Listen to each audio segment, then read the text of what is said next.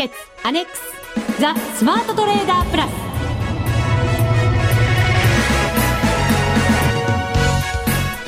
こんにちは内田まさです。この時間はザ・スマートトレーダープラスをお送りしていきます。ザ・スマートトレーダープラス。まずは服を呼ぶアドバイザーお二人をご紹介しましょう。国際テクニカルアナリスト福永博之さん。こんにちは。よろしくお願いします。よろしくお願いします。そしてマネックス証券の福島正さんです。はいこんにちは。よろしくお願いします。よろしくお願いいたします先週の月曜日がお休みでした、うんうんはい、そうですね。そしてその次の火曜日の朝5時55分をもちまして、うん、第3回目の FX ダービーが終了いたしました。全部終わりましたね。ね参加していただいた皆様、本当にお疲れ様でした。ありがとうございました。さあ今日はそのランキング発表等々もありますけれども、はい、まずは皆さんから寄せていただいたコメント少しご紹介しますね。え、秀蔵さんからいただきました。ありがとうございます。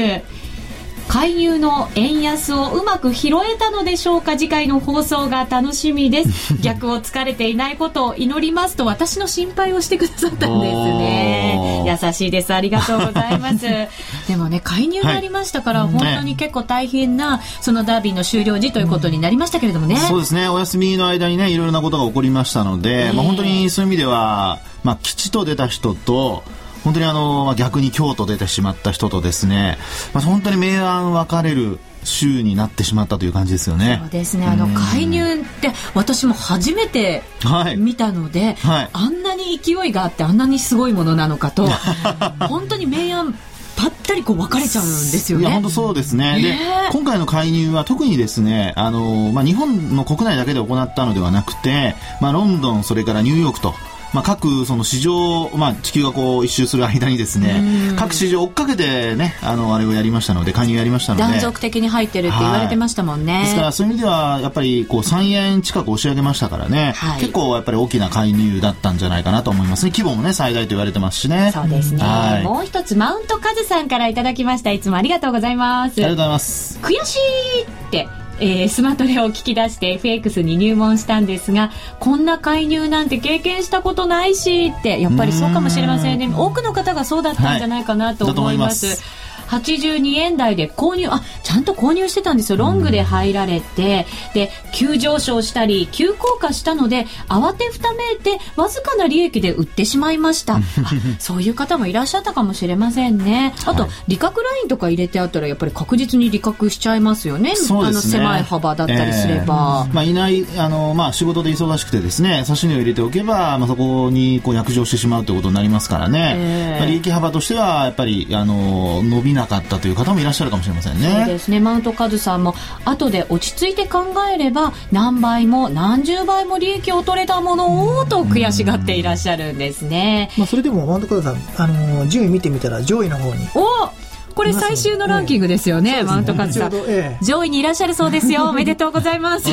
予告しちゃいましたね、ここでね。マウントカズさん、今回のスマトレも終わりが近づ、えー、近くなってきたけれど、まだまだ勉強しないと儲けられるトレーダーにはなれないかも。スマトレ、この先も4段5段目と続いてほしいなと リクエストいただいております、はい、今日は新たなスマートトレーダー計画も発表できそうですね。そうですね。放送としては今月で最後になるんですかねえー、違うね、来月もね、ありますね。はい。はい。このあたりもまた計画発表していきたいと思いますので、はい、ぜひ皆さん聞き逃さないでくださいね。この番組を盛り上げていただくのはリスナーの皆様です。プラスになるトレーダーになるために必要なテクニック、心構えなど今日も身につけましょう。どうぞ最後まで番組にお付き合いください。この番組はマネックス証券の提供でお送りします。ザスマートトレーダープラス今週のハイライト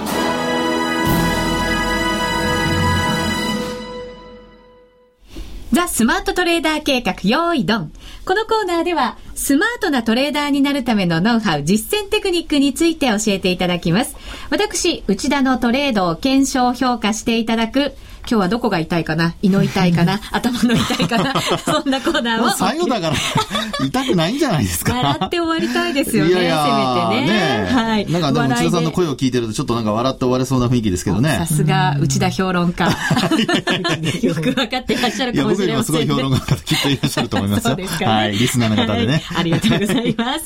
さて、第3回 FX ダービーの最後のミッションでしたが、自分の好きな通貨ペアで売買せよという、うなんとも大きなミッションでございました。そうですね。はい。はい、私のトレードなんですが、まずはその介入の時ですよね。はい、この時はですね、私やっぱり最後、うん、度胸をね、しっかりと、あのー、見せて、はい。自分の思った通りにトレードしようと思いまして、最初はですね、ユーロ円でトレードしたんですね。はい、今日はあの、番組ブログの中に、私がトレードした一部で、これはポンド円のチャートを載せたんですけれども、うんはい、まずはユーロ円で、えー、勝負をしました。もちろんロングで。入りまして、介入のところはしっかり取れました。はい、そこで300万円利益を一応出すことができました。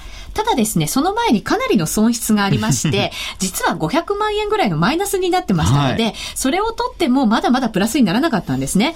ただ今回やっぱり最後だからプラスにどうしてもなりたいと思って、ね、ここから自分がどんな風にチャレンジしていけばいいのかをしっかりとこう計算もしながら考えました。で、動きのいいところでやっぱり効率的に取っていかなきゃいけないなと思ったので、はい、ちょっと怖かったんですけれど、ポンド円でこれすごく強かったんですね、動きが。なので、ポンド円にチャレンジしてみました。すごくハラハラドキドキでした。はい、で、実はですね、16日木曜日の日、これは9月になりますけれども、えー、小売売上高が発表されたんですね、イギリスの。はい、で、これが良くなかったんですよ。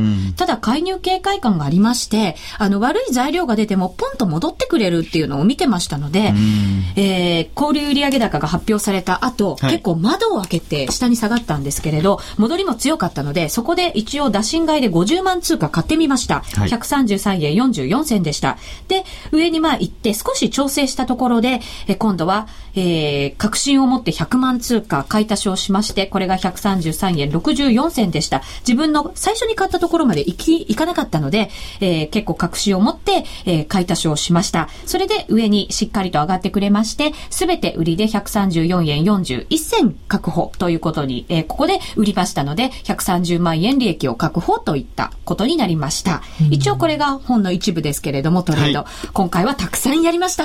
数々たくさんやった中でね、本当に夜も寝ないで、昼間もしっかり目を見開いて トレードをしてきた一週間ということになりました。そうですね。あのーはい、まあ、通貨としてはですね、えー、これまで、えー、あまり取り上げられなかったポンド円ということになってますので、まあそういう意味では、あのー、まあ皆さんにご紹介するのは、あ非常にこういいかなとは思うんですけども、はい。えー、まあ中身ちょっと見てみたいんですが、あのー、先ほど内田さんの話にありましたように、そのポンド円、えー、介入警戒感から下落すると戻していくっていうような、まあ戻すというのは、あの、ポンド円強くなるっていう話ですね。まあそういう話が、あ冒頭にありましたけども、まあ、あえてその条件があの、きちんと自分の中にあってですね、まあ、それで買い売りを行うということで、えー、まあ、この取引を行ったということであれば、まあ、基本的には丸と言いますか、まあ、上出来という形になると思うんですけども、はい、実はちょっとだけですね、心配な点がありまして、それ何かと言いますと、あのー、まあ、あ50万通貨、100万通貨ということで買い乗せしてますよね。はい。で、その後、えー、まあ、この、教えた系のチャートとですね、えー、これは MacD と、それからストキャス、両方合わせてこう見てるとこなんですけども、えー、まあ、内田さんの多分時間の都合もあったんだと思うんですが、見てられないという時間帯だったと思うんですけども、これやっぱりあの、134円とかですね、あの、買ったのが133円の、えー、40銭、それから60銭台、それぞれで買ってるわけですよね。はい。で、その後134円台まで行って、で、4円の20銭とか30銭ぐらいまで一旦こう上昇してますよね。うん、で、その後、買い値近辺まで戻ってきてるじゃないですか。はい。で、あの、これまでのその、まあ、トレードであれば、その、一旦その134円台のところに差し値を入れておいてもですね、良かったんではないかなと思うんですよね。はい。で、結果往来で今回、あの、134円の41銭で売却できていてですね、まあ、ここでも大きな利益を上げているということにはなるんですけども、これやっぱりセオリー的に考えるとですね、こんなふうにあの、一旦、えー、ポンド円が下落して、それから戻して、売られて、また戻してっていうような、そんなその、まあ、ボールがその地面について上がって、で、また落ちてっていう、そういうのを繰り返している状況ですので、うん、まあ、ひょっとするとここはですね、えー、何度か売買をする、することができれば、もうちょっと利益が出ていたんではないかなと。ああ、なるほど。で、しっかり利確もして、はい、さらにまたエントリーして。エントリーして、ということですね。ただ、この時間をですね、この資料で見る限りの時間を見ますと、まあ、12時50分ということで、お昼の時間帯。まあ、多分、手が空いてたところなんでしょうね。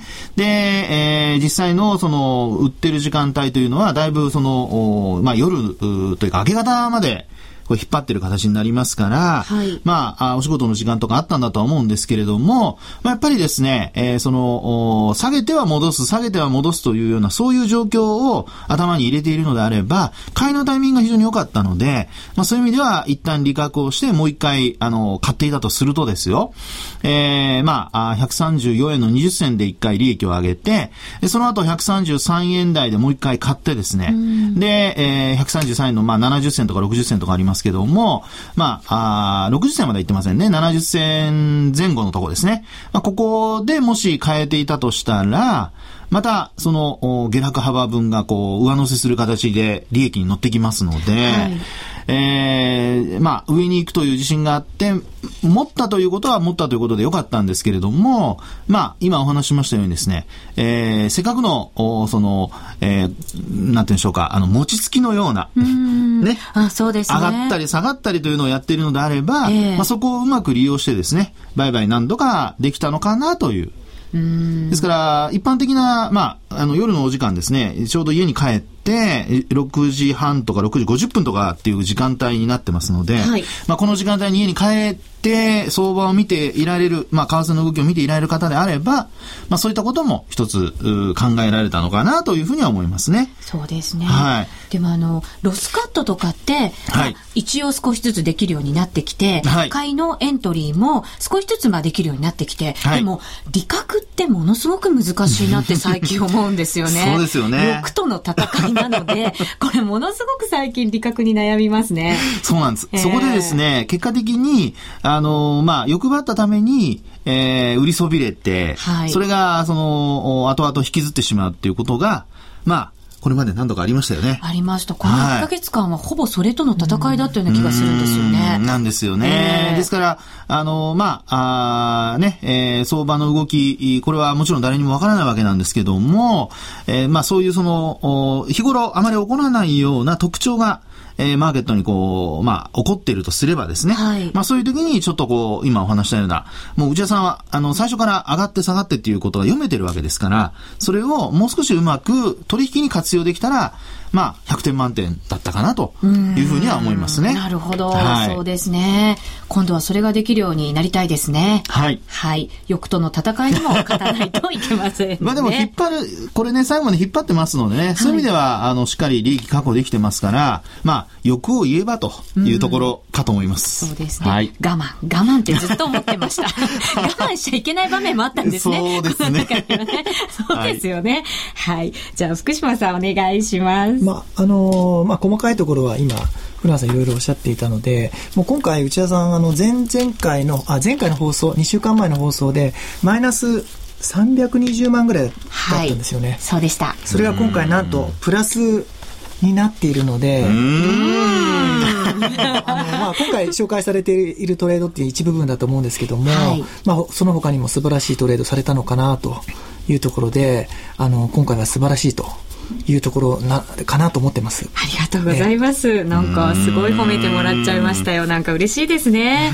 はい。でも本当にあの、介入ってなかなかやっぱり今まで経験できなかったことなので、はい、それがこう、見られたっていう歴史的ななんか場面に遭遇できたっていうのも、すごく勉強になったなと思いましたね。本当そうですね。はい。こんな風に介入って動くんだっていうのが、目の当たりにできましたね。あの介入の特徴っていうのは、まあ、私は介入過去、今回も入れて3回経験してるんですけどね。すごいですよね。その1995年、えー、それからまあ2003年から4年にかけて、まあ、あの、えー、数回、というかもう何十回もやった介入ですね。介入の歴史を語る。ちょっと嫌ですけど、年がバレてしまいますが、まあそういうところからすると、まあ今回の介入は特にですね、あの、サプライズでしたよね。はい、あの、まああ、ないだろうと言われてたところにですね、えー、まず一つあったっていうことと、まあこれはあの認証の代表が決まってからの話でしたよね。介入でしたから。で、それからですね、あともう一つは、やっぱりあの、えー、価格的に大きく押し上げたっていう、この、やっぱり効果大きかったですよね。まあ、これまでの介入っていうのはですね、割と、あの、大きく押し上げるというよりも、えー、どちらかというと、こう、ある一定のラインまで来ると介入が入ったっていうことで、スッと戻すというような、はい、さっきの内田さんのあの、ポンドの動きと同じような、まあ、そんな介入でしたからね。はい。はい。さあ、それでは、ここで私の最終順位を、福島さんから発表していただこうと思います。プラスになったということは。プラスになったという、ね、前回の順位は 300? 391位だったはい。そうなんです。391位から、一体どんな風に変わったのか、私も実はまだ見てないんですよね。あらら。それは内田さん。はい。ドキドキですよ、本当に。はい、どうします？はい。それでは、お願いいたします。もうすんなりいっちゃいましたね。ちょっと貯めようかと思ったの前回391位で、はい、マイナス320万円だったんですけども、うんはい、今回はなんと、はい、なんと、大幅アップ。大幅アップ、はい。188位。お !188 位、えー、すごい。えー、99,955円。おー素晴らしい頑張りました !200 人ごぼう抜きですかね、内田さんやるとプラスになるなんてね、思ってませんでしたから。はい。やるときはやりますね、やっぱり。ね、頑張ります。女頑張らないといけませんよ。ね、200人ごぼう抜きですよ。素晴らしい。うん。ちょっと今自分で言いましたけどね。だって言ってくれないんだもん。言いましたよ、僕言いましたよ。もう今3回目。自分でも言っとかないといけませんね。はい、はい。でもこれ、引き続き私、うん、えー、トレーダー業は勉強していいんでしょうかね？これから先もね。ね。うん。ね。これは素質としてはですね、えー、最終的にこう、きちんと期限を設けて、その時点でプラスに持っていくってことができるってことはですね、はい。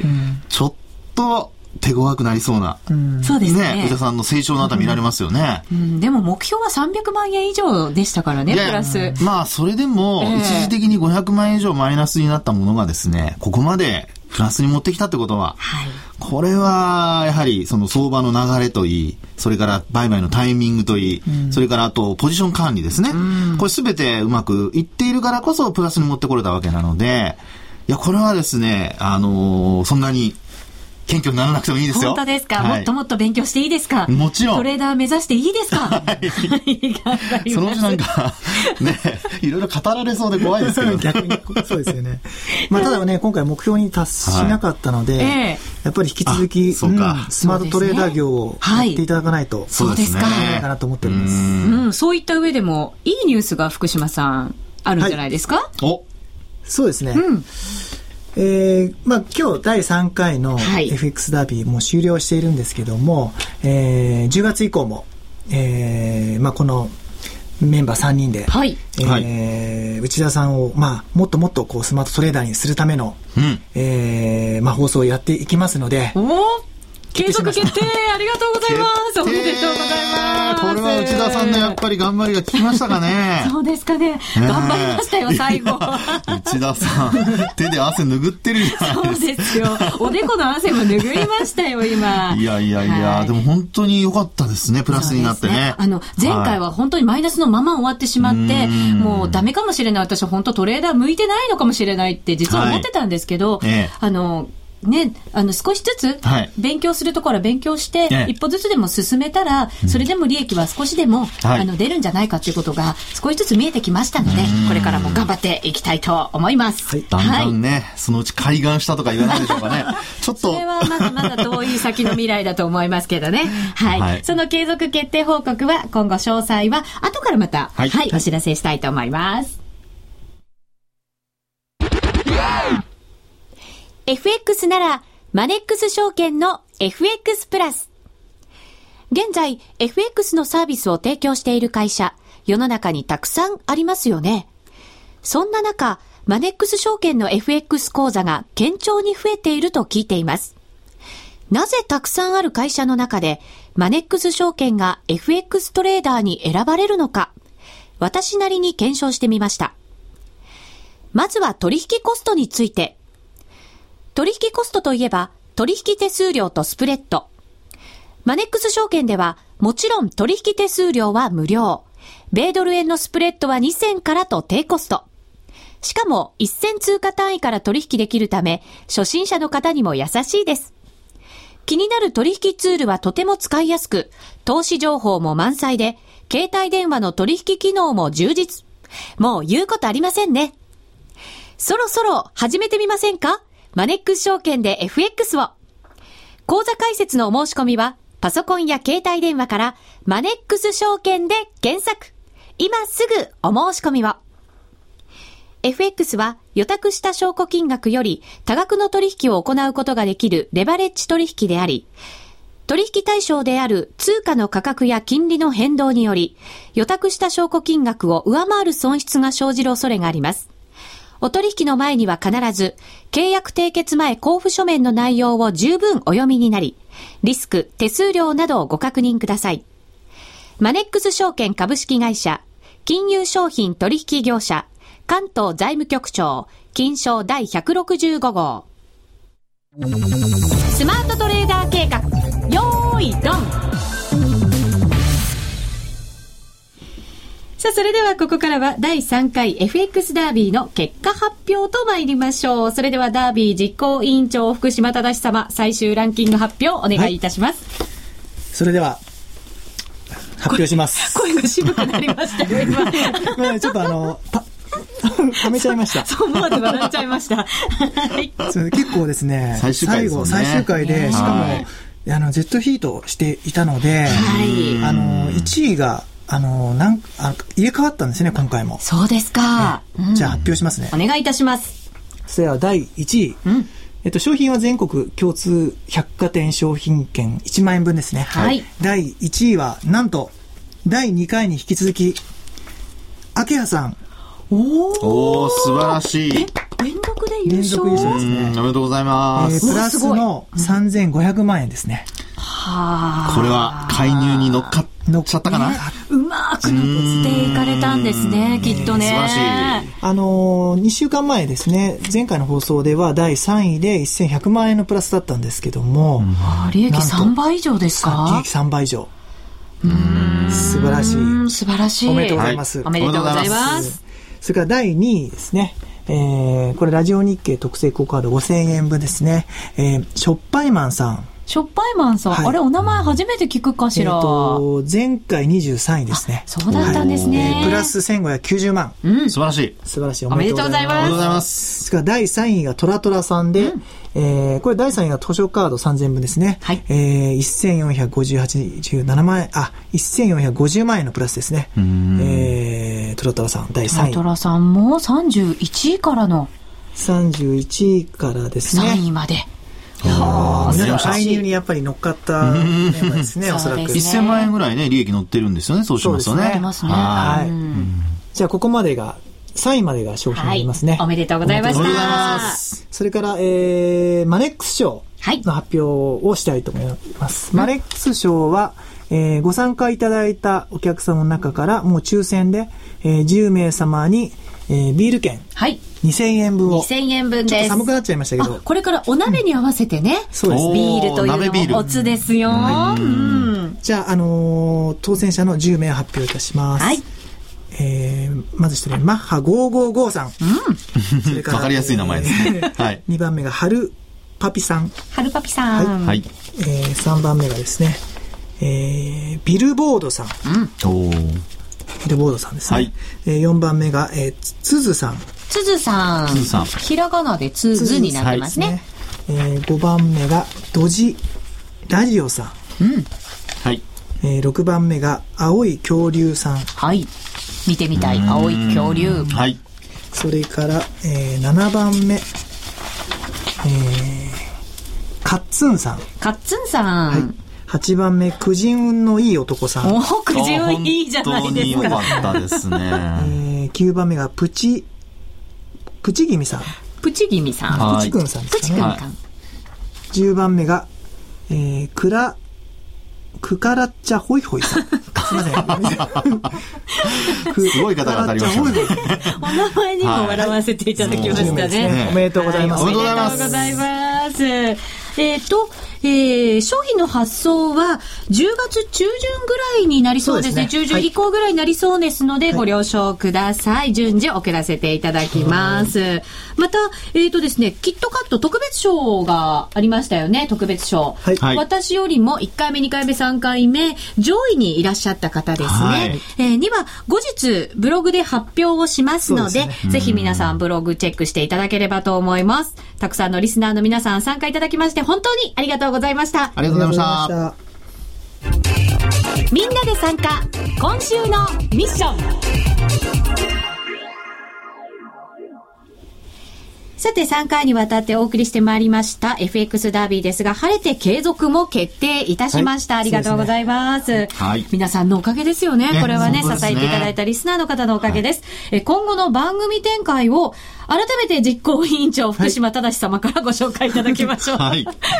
そうですね。まだ、あの、10月入ってからですね、あの、内容が固まってないところもあるんですけども、えー、えー、まずは、えー、10月いっぱいは、えー、まあちょっと FX ダービーずっとやってきましたので、はい、えー、その余波でちょっと FX に関する、うまあ、えっ、ー、と、話をしていきたいなと思っております。で、はい、10月もですね、内田さんには引き続きトレードをしていただいて、まあ、あの、検証もしていくような流れを取っていきたいと思っております。私のじゃあ、あの、トレードも検証していただきながら、はい、皆さんにアドバイスをお二方にいただけるということですね。はい。はい、それからですね、11月、12月、年末にかけては、あの、同じ FX ダービーなんですけども、えー、今度はですね、えー、商品をですね、まだちょっと確定しないんですけども、もうちょっとこう、大きくしてですね、もうちょっと大々的に、年末にかけて1回だけ、はい。あの、やりたいと思っております。大きなダービーを。大きなダービーを考えております。楽しみですね、商品も。はい、すごいですね。牛田さんまた腕磨いて。ね私もらっちゃったらどうしよう。いや、ぜひもらってください。それで我々に負けてください。でもなんか分けられないものだったら独り占めですけどね。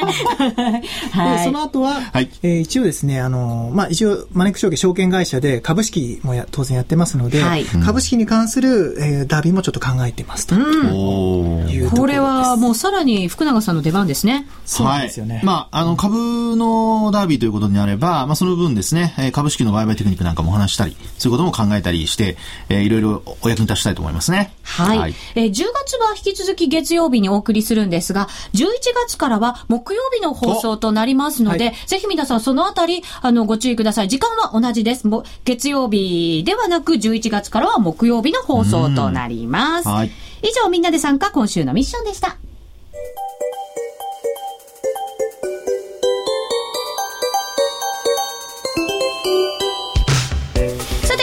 マネックス証券からお得なキャンペーンです。はい。